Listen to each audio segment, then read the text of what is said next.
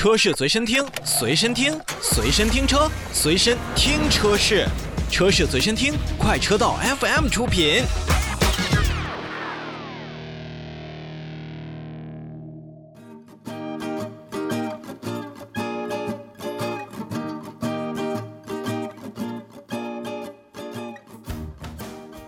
今天的召回，我们最后来看一则奔驰的召回信息。那么奔驰呢，也是要在即日起召回以下车辆。第一部分是梅赛德斯中国汽车销售有限公司的一些车型，基本上是进口车，召回的生产日期呢是在二零二一年的六月二十一日至二零二一年十一月八日期间生产的部分进口的 S 级车辆，共计五千零三十四台。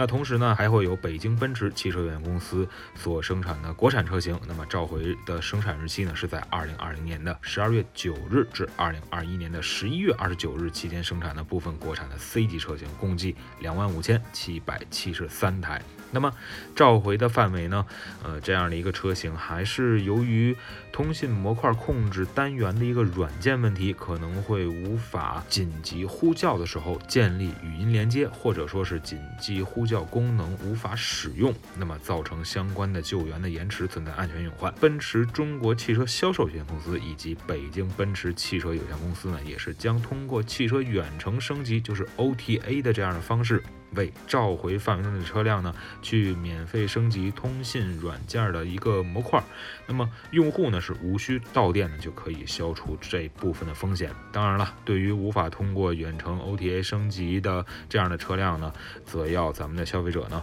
去到这个奔驰的服务中心啊，去 4S 店为车辆去升级通信模块的软件，以消除此部分的风险。